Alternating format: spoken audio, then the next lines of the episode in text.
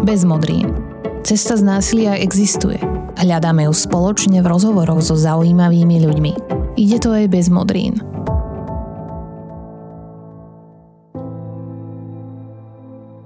Toto je Veronika. Non-stop stále, proste vyhrážky. Žena, ktorá žila v násilnom vzťahu on do toho kričal, vyhrážal sa mi, že mám posledný deň na to, aby som, aby som sa mm, konsolidovala a proste sa mi vyhrážal, neuveriteľne mi nadával. Jej meno sme z dôvodu bezpečnosti zmenili. Jej príbeh je však skutočný. A už keď to riešil cez, cez dieťa a v podstate ohrozil jej život, už vtedy som si povedal, keď to nejde po dobrom, aby sme sa normálne rozišli, uh, ja budem musieť nejakým spôsobom z tejto domácnosti ujsť.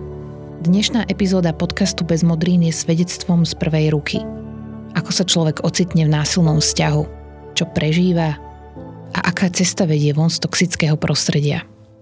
S Veronikou sa rozprávala Mariana Kováčová z neziskovej organizácie Centrum Slniečko, ktorá sa pomoci ľuďom zažívajúcim násilie profesionálne venuje už viac ako 20 rokov.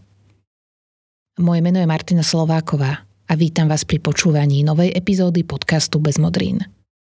Upozorňujeme, že nie je vhodné, aby ste túto epizódu počúvali v prítomnosti detí. Bez modrín. Rozhovory o tom, ako účinne predchádzať násiliu a pomáhať tým, ktorí ho zažívajú. Zväčša, keď sa v médiách objaví správa ohľadom obeti domáceho násilia, väčšina z nás si predstaví niekde v tmavom kúte zbytú ženu a neveriacky krútime hlavou. Vynárajú sa rôzne otázky. Ako sa to môže stále diať? Ako to, že jej nikto nepomohol, nikto tomu nezabránil, alebo aj také, čo urobila, že ju zbil? Pritom, ak sa pozrieme na čísla vo výskumoch, sú až alarmujúce. Európska agentúra FRA, ktorá realizovala výskum vo všetkých štátoch Európy, deklaruje, že na Slovensku až 34% žien zažíva nejakú z násilia od muža, pričom 25% žien zažilo násilie od bývalého partnera a 12% žien od súčasného partnera, čo je v prepočte naozaj obrovské číslo, až 140 tisíc žien. Výskumy IPVR upozorňujú aj na vysoký výskyt násilia medzi deťmi a násilia páchaného na deťoch. Až 70% detí z výskumnej vzorky priznalo nejakú z násilia. Je to málo? Je to veľa? Partnerské násilie sa vyskytuje vo všetkých spoločenských vrstvách. V tých vyšších býva viac sofistikované, prevažuje psychické násilie, ktoré začína nenápadným zneisťovaním roli ženy, ako matky, ako partnerky, céry a často pokračuje ponižovaním, ktoré môže viesť až k vulgárnym nadávkam, vyhrážaniu, ublížením, zabitím či k ničeniu majetku. Pre väčšinu žien matiek je najviac bolestné, ak sú súčasťou týchto atakov detí a nevedia ich ochrániť, nakoľko sa sami zmietajú v kruhu násilia a nevedia sa z neho vymaniť. Alebo ak sa deti stávajú prostriedkom manipulácie násilného partnera a nie je toho, kto by to zmenil. Dnes som si do podcastu Bez modrín pozvala Veroniku, ktorú pokladám za silnú a odhodlanú ženu. Ženu, ktorá nabrala odvahu a dokázala odísť od násilného partnera. O tom, že to nebolo a stále nie je jednoduché, sa budeme rozprávať v dnešnom už 7. podcaste Bez modrín. Veronika, pekne vítam. Dobrý deň. Ste matkou troch detí. Máte vysokoškolské vzdelanie v oblasti umenia, máte prácu, teda nielen jednu, ktorá vás živí, ale aj naplňa. Navonok by sa mohol zdať, že žijete skvelý život, úspešný, perfektný. Ale nie je tomu tak. Takmer pred tomi rokmi ste sa rozhodli odísť od násilného partnera, s ktorým máte malé dieťa a s ktorým ste žili viac ako 7 rokov. Veronika, čo sa stalo, že ste sa rozhodli od neho odísť? Uh, situácia v, v domácnosti, v ktorej sme spolu žili, sa v podstate stupňovalo to napätie medzi, medzi nami dvomi. V podstate, až keď to prešlo do takého niečoho, že som sa začala báť o, o život svojich detí, vtedy som si vlastne uvedomila, že musím z toho vzťahu odísť. Pokúšala som sa odísť z toho vzťahu normálnym spôsobom, dohodou, dohodnime sa, nefunguje to, poďme od seba preč, není to dobré, nechcem, aby pri tom boli deti, nechcem, aby to videli, nechcem, aby si im e, nadával, aby si ich e, bil, e, keď sa ti niečo nepáči. Proste tá agresia sa strašne stupňovala. No, normálnym spôsobom sa odísť nedalo, pretože keď som to navrhla, tak hm, padali výhrážky, že keď nebudem robiť tak, ako on chce, tak ma zabije, zavraždí, zničí, zlikviduje, pripraví o majetok, bude ma prenasledovať, skončím na sociálke, dokonca, že skončím v base. Uh, non-stop stále proste výhrážky. Takže impuls prvý, ktorý bol, prečo som z toho vzťahu odišla, alebo sa rozhodla, že toto musím ukončiť, boli v podstate moje deti ktoré boli už e, v ohrození nielen psychickom, ale aj fyzickom. Nebolo to asi jednoduché, vôbec to rozhodnutie nie je jednoduché. A pamätáte sa, že e, kedy sa to začalo v tom vzťahu nejako, nejako kaziť, alebo kedy ste si začali uvedomovať, že to nie je úplne v poriadku?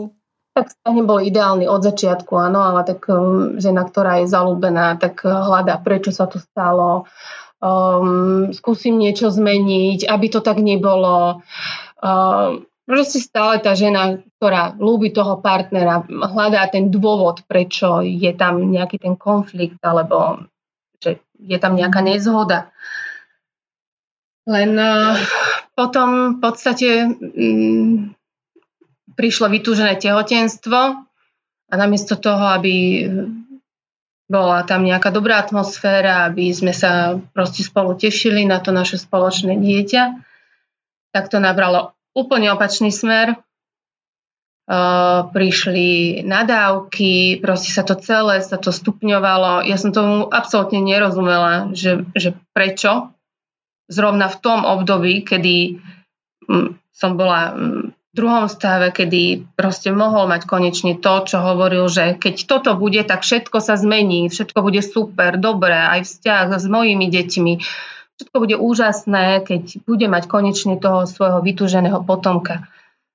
A vlastne nastala úplne opačná reakcia, úplne mm, mm, nerozumela som tomu, že prečo sa to v podstate deje.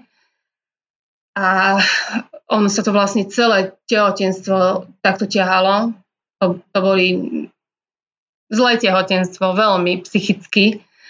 Ako ste sa cítili? Čo ste prežívali? Ja som v podstate už vtedy chcela odísť. V podstate ma vtedy aj vyhodil z domu, lebo som nesúhlasila s niečím, čo, čo on chcel. A ja som v tom období a v podstate ani inokedy nemohla mať svoj názor, svoje potreby.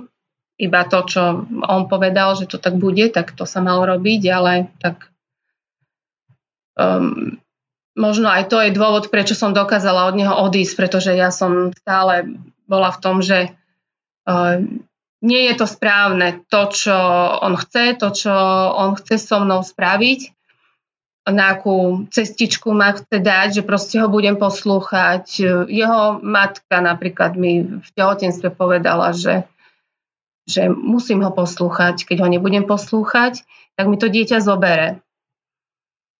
Takže uh, ja som sa s týmto nestotožnila v tom vzťahu, že um, budem robiť to, čo on chce, aj keď to ubližuje mojim deťom, ubližuje to mne a necítim sa komfortne v tých um, situáciách, ktoré on navrhoval, že to tak musí byť, lebo to tak chce.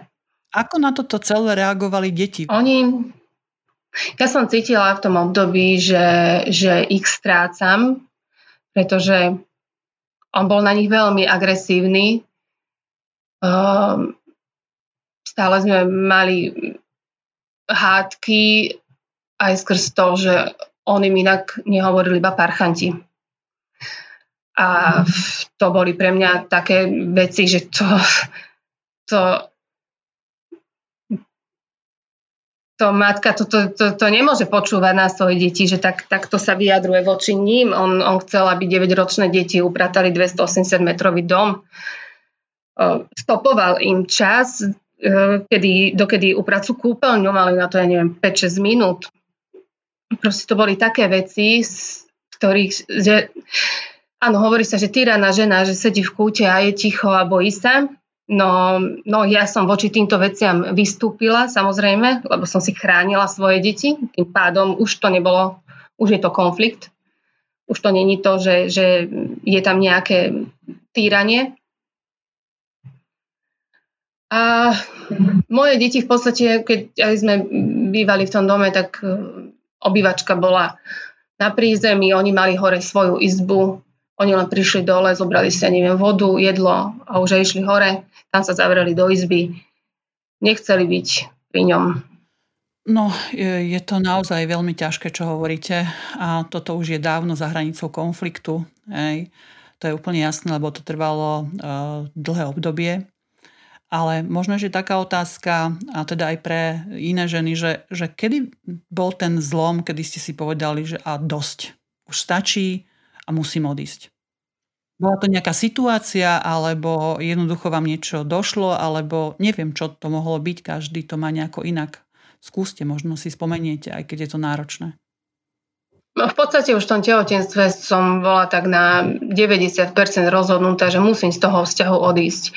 Jež to je veľmi ťažké, keď je žena tehotná, má ďalšie dve deti, tým pádom potom bude na materskej, nemôže sa zamestnať, lebo však babetko tak uh, ja už som hľadala v podstate v tom tehotenstve uh, cestičky, ako uh, z toho vzťahu budem môcť odísť tak, aby som si svoje deti uživila, pretože on mi samozrejme povedal, že on mi nedá ani cent, ani na malú, ani proste nič, on mi ju zobere a tak ďalej. On jej nájde inú matku, ale ešte nebola ani na svete a tak ďalej. Takže ja som si proste zabezpečila to, že som predala svoj, svoj byt, kúpila som si dom, ktorý e, som prenajímala, takže som mala veľmi krásny príjem. Takže v podstate po pôrode som tomu ešte dávala nejakú takú nádej, že teda je tam to dieťa snáď sa niečo zmení. Úplne opačne, samozrejme. Úplne zle. Uh, hovorím, že tam padali tie vyhrážky, že ma zabije, zničí, zlikviduje, zavraždí. Moju rodinu zničí. Proste také, takéto veci to bolo na, na, na jednodennom poriadku. A tá predposledná bodka bola tá, kedy mi zobral malú uh, Teru, 10-mesačnú alebo 9-mesačnú. Zobral mi ju uh, preč, bola kojená a uh, 5-6 hodín som absolútne nevedela, kde je nedvíhal mi telefón. A keď prišiel domov, tak mala, bola prehriatá, mala úpal, mala 39 teplotu. A ani vtedy si neuvedomil. On to vlastne spravil na schvál, že teda ja som ten, ktorý bude tuto diktovať nejaké podmienky. A už keď to riešil cez, cez dieťa a v podstate ohrozil jej život, a toto nebolo raz, čo to spravil. Spravil to dvakrát. Že tá mala mala úpal, potom čo ju zobral predsa kojené dieťa, musí mať prísom tých tekutín, bolo teplo, to, to, to boli horúčavy. A ešte aj to, že um, nepriznal si to, že áno, spravil som, spravil som chybu, ja som ju dostal do takéhoto stavu.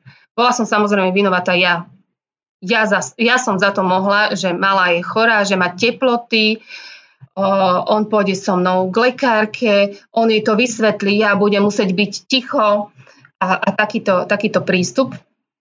Tak to som si, už vtedy som si povedal, tak to nie.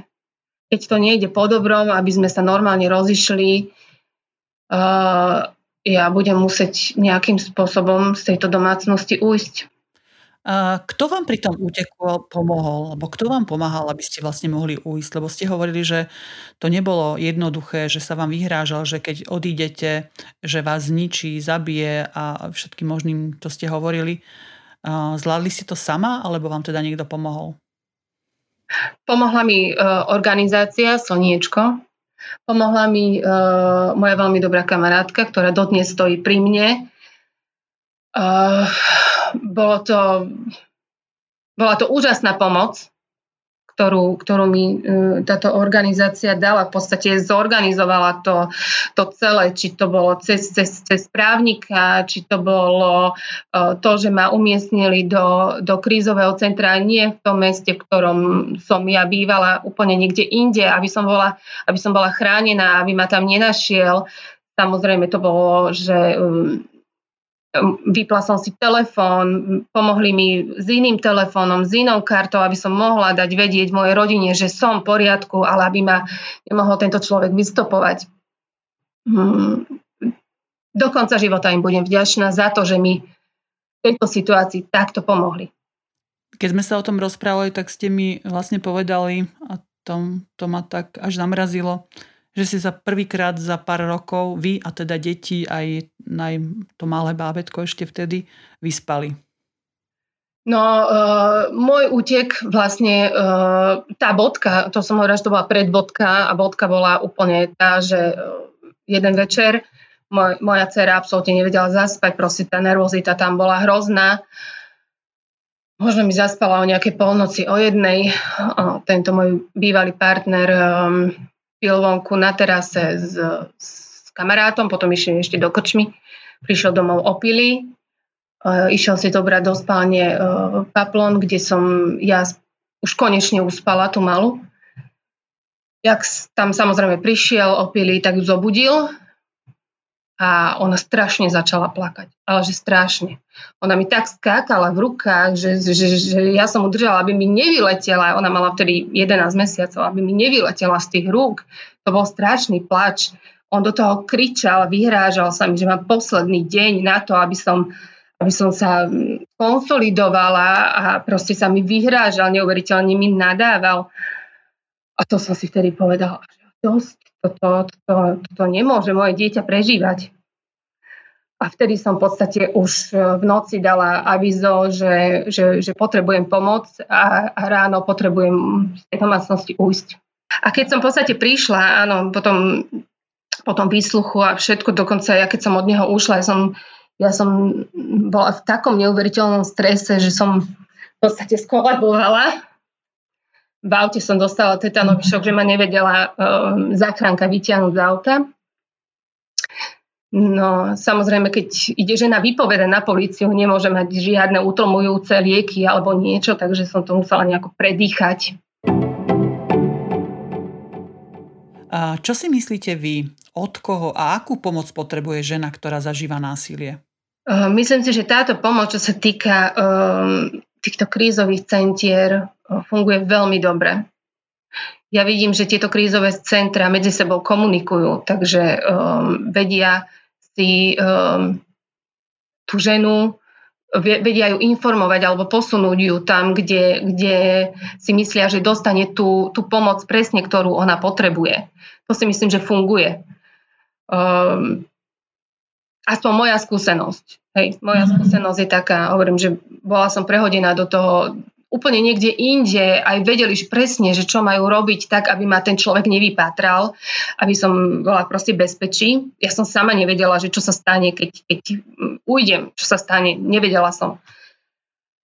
A hovorím, áno, to, to, to bolo, keď som, keď som prišla do toho krízového domu, tak v podstate, áno, to bolo po strašne dlhej dobe, kedy som sa ja v kľude vyspala a kedy sa v kľude vyspalo to moje dieťa.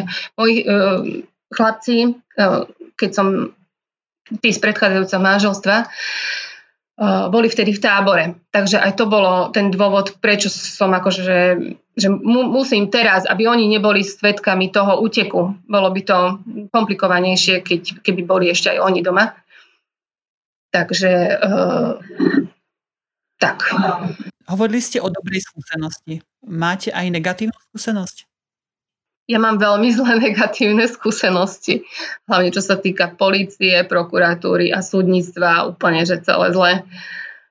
No, ja neviem, ako to funguje v iných mestách, áno, ale moja skúsenosť, čo je, uh, nemôže, nemôže prebehnúť uh, um, výsluch alebo vyšetrovanie takéto veci bez uh, psychológa. Veď ne, mhm. ako neviem, že aj, aj to vlastne, keď som bola v tom krízovom centre, som tam bola mesiac. Za mesiac súdkynia nerozhodla o tom, že mala mi je zverená do osobnej starostlivosti, aby mi ju proste nemohol zobrať. Ja som tam preto bola mesiac. Ja som to už musela, aj keď nebola mi zverená, zverená mi bola po 3 štvrte roku. To je neuveriteľná doba. To znamená, že, že nebolo realizované ani to neodkladné opatrenie. Vy ste si podali to neodkladné opatrenie na dočasnú starostlivosť o dieťa. Áno, E, neodkladné opatrenie, e, tuším, bolo, e, ale to asi po dvoch mesiacoch, lebo viem, že keď som sa po mesiaci vrátila, lebo deti potrebovali nastúpiť do školy, tak ešte stále nebolo to rozhodnutie. Ešte stále som sa schovávala, ešte stále som sa bála, že proste príde a uchmatne mi ju a, a to dieťa neuvidím. On nebral do úvahy to, že či je ona kojená, alebo není, alebo aký psychický dopad bude to mať na ňu. To vôbec nie. Takže súdy v takejto situácii si myslím, že by mali promptne reagovať. Tam nebolo, tam nebolo spravené v podstate nič. Aby tri štvrte roka sa rozhodovalo o tom, že v takejto situácii to stretávanie, alimenty a podobné veci, to by malo byť riešené, myslím si, že rýchlo a za ten mesiac, čo ja som bola v tom krízovom centre, tak sa zmenili traja vyšetrovateľia, v mojom prípade za mesiac. Jak môže ten posledný vyšetrovateľ vedieť usúdiť, keď, akože nebol ani pri mojom výsluchu. Ja som mesiac čakala v tom krízovom centre, že príde uh, mi niekto povedať, že idem, idem na výsluch, bude tam psychológ, uh, bude tam kamera, pred kamerou sa vypoveda. To viem, že to takto funguje. V mojom prípade to tak nebolo. Neviem, kde bol dôvod, prečo to tak nebolo. Ale uh, v mojom prípade uh, tieto inštitúcie zlyhali úplne. A tým pádom, že oni zlyhali, uh, tento jeho teror po, pokračuje už tretí rok. Násilie, ako hovoríte, vo vašom prípade neskončilo odchodom. K atakom a ponižovaniu, vyhrážkam dochádza aj po odchode zo spoločnej domácnosti a to prenasledovaní, vulgárnymi SMS-kami, výhrážkami. Telefón vypnúť úplne nemôžete, lebo podľa rozhodnutia súdu musíte otca malého dieťaťa informovať. A to sú často veľmi stresujúce situácie. Čo sú vaše zdroje energie? Z čoho sa tešíte? Čo vám robí radosť? No samozrejme deti. Samozrejme deti a to, že uh, mám prácu, mám prácu, ktorá ma baví, či je to jedna, druhá alebo tretia. Um, každý jeden úspech, či mojich detí, či, či môj, je každý jeden prežitý deň šťastne je pre mňa ten motor hnáci, že, že bojujem. Ja viem, že máte blízko k umeniu. Pomáha aj, aj umenie? Veľmi. Ehm, v podstate vyrábam šperky, takže keď vidím spokojnú, spokojnú ženu alebo spokojného pána, ktorému sa moje šperky páčia, tak to je veľká radosť. Násilie často ovplyvňuje vzťahy. Myslíte si, že ovplyvnilo aj tie vaše smerom k rodine, k známym? Určite ovplyvnilo, určite. Mm. Tí, ktorí pri mne stáli, tak stoja doteraz. Uh, sú ľudia, ktorí mm, takisto stoja pri mne, len sa boja k tomu priznať, pretože tento človek um, neprestáva a ktokoľvek uh, uh, mi nejak pomôže, tak uh, toho v podstate tiež nejakým spôsobom začne mu robiť zle. Takže to sú veľmi silné osobnosti, ktoré pri mne stoja a ja som im za to veľmi vďačná. A rozmýšľali ste niekedy nad tým, akí ľudia sú pre vás v živote dôležití? Či teraz sú v niečom inom, ako to bolo pred rokmi, pred tým, ako ste odišli od partnera? No v podstate všetci, ktorí sú, ktorí mi, mi prinášajú nejaké, nejaký pocit pohody, šťastia, to sú pre mňa dôležití ľudia. Ja si vážim každú jednu maličkosť od nich. A je ich viac alebo je ich menej? Je ich viac, o mnoho viac. O, výborne. Možno ešte mm, také zamyslenie, že máte teraz určité skúsenosti. Urobili by ste so skúsenosťami, ktoré máte dnes vtedy niečo inak? Urobila by som presne to isté, čo som spravila. Možno by som to spravila skôr, aby to nebolo až, až do takého extrému, do akého to bolo. Ale určite by som neurobila nič inak. Niečo podobné stretáva aj teda aj iné ženy, o čom som hovorila. Máte nejaký odkaz alebo radu pre tie, alebo tých, ktorí zažívajú strach alebo obavy z konania niekoho blízkeho? Určite, aby vyhľadali pomoc. Určite, aby sa, aby sa nebáli, aby využili ten svoj život, predsa žijeme len raz, aby, aby ho prežili čo najlepšie. Prečo žiť niekde alebo s niekým, kto vám ubližuje? A to není o tom len, že ubližuje vám, ale ubližuje vašim deťom, vášmu okoliu. Proste treba vyhľadať pomoc a odísť z takéhoto vzťahu. Nabrať tú odvahu. Ďakujem, Veronika. Ste naozaj odvážna žena, že ste to takto zvládli a ešte to určite nemáte jednoduché. Ďakujem, že ste sa podelili so svojimi životnými skúsenosťami. Prajem vám, aby ste vy a vaše deti našli pokoj, lásku a šťastie. Ďakujem veľmi pekne.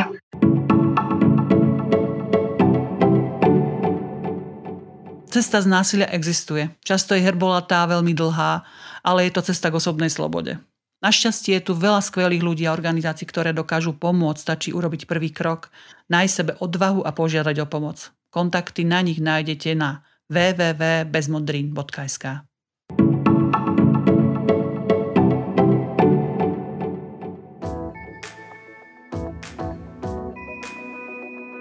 Poslaním podcastu Bez modrín je prinášať názory, ktoré obohacujú, skúsenosti, ktoré povzbudia a pohľady, ktoré odhaľujú nové perspektívy. Právo žiť bez modrín, na tele i na duši, má každá a každý z nás. Tento podcast pripravuje nezisková organizácia Centrum Slniečko aj vďaka finančnej podpore Active Citizens Fund Slovakia, ktorý je súčasťou finančnej pomoci Islandu, Liechtensteinska a Norska 15 členským štátom Európskej únie. Na budúce sa pozrieme na prevenciu a porozprávame sa o tom, ako môžeme aktívne znižovať násilné prejavy páchané na deťoch aj medzi nimi. Dovtedy do počutia.